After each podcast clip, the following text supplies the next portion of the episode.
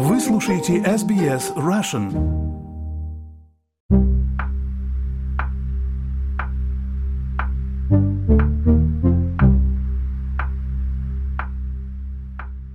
Здравствуйте! В эфире подкаст SBS Russian. У микрофона экономист Геннадий Казакевич. В этом подкасте я рассказываю о самых важных и интересных событиях в сфере экономики. В первом экономическом обзоре Нового года естественным будет поговорить о том, чего ожидать от австралийской экономики в этом году. Начнем с главного. В новом 2024 году, впервые с 2021 года, домашние хозяйства, испытавшие финансовые трудности, смогут получить некоторое облегчение, так как реальная заработная плата – увеличится. Номинальная заработная плата все эти годы росла на 2,5-3,5% в год. А темп инфляции в эти же годы был значительно выше – 4,5-7,5% в год. Точнее, за весь этот период зарплата выросла на 8,4%, а цены – на 14,8%. Соответственно, реальная покупательная способность средней заработной платы снизилась.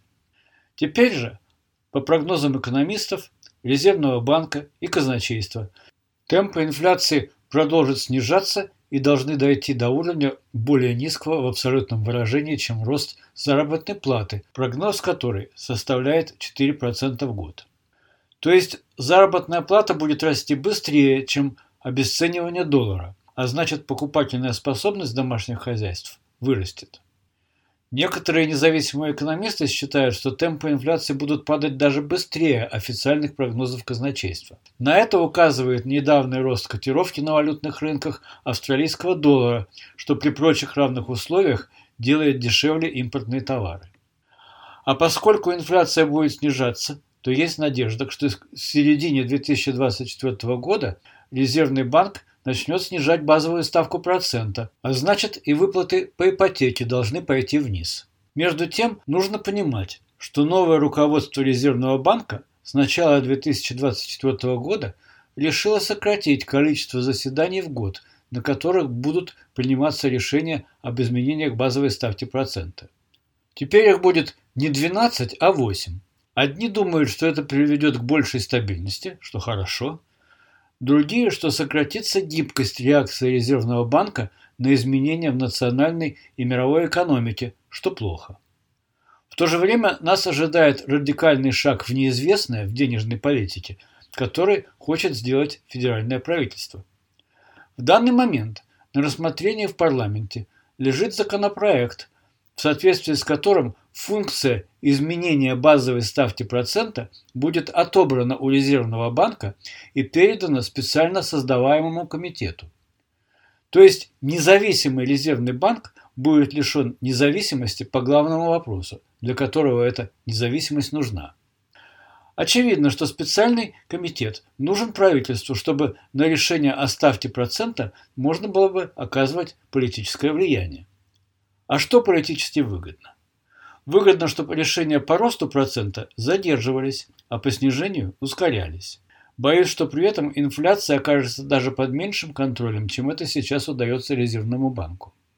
Но пока что ожидаемый более низкий процент нужен как воздух всей экономике, а не только домашним хозяйствам. Ведь казначейство прогнозирует экономический рост в 2023-2024 финансовом году всего лишь в полтора процента.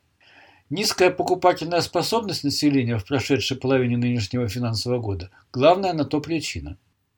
А при таких темпах роста неизбежен некоторый рост безработицы, хотя и от очень низкого, меньше 4% текущего уровня. Но ведь рекордно низкий уровень безработицы и, соответственно, низкий объем выплат пособия по безработице – помогает казначейству надеяться на последовательно второй профицит национального бюджета в 2023-2024 финансовом году. Этому, однако, могут помешать снижающиеся в последнее время цены на экспортируемые Австралией минеральные ресурсы, а значит сокращающиеся налоговые сборы с горнодобывающих компаний.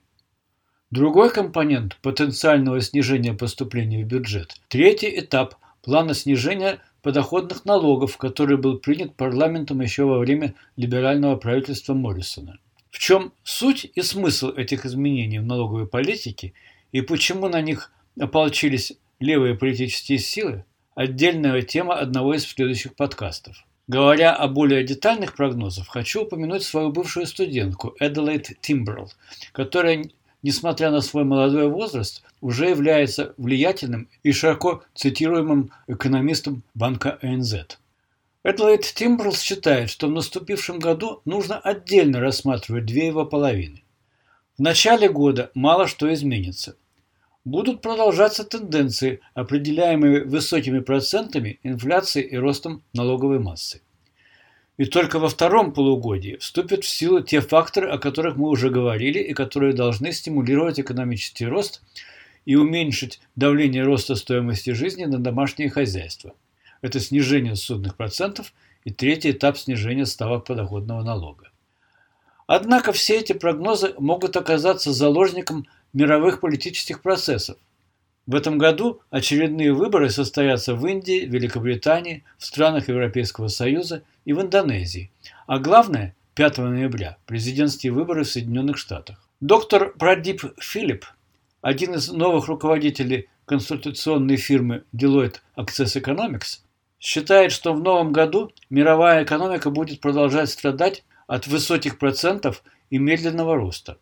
Но главной проблемой будет взаимное влияние экономики и политики. Из перечисленных стран, в которых пройдут выборы и потенциальная смена власти, он считает главными странами источниками неопределенности Соединенные Штаты, Индию и Великобританию. Но неопределенность в геополитике только добавит к структурной неопределенности, вызванной новыми технологиями и изменениями климата. Эта неопределенность усиливается вмешательством правительств и центральных банков. И это тема еще одного из будущих подкастов.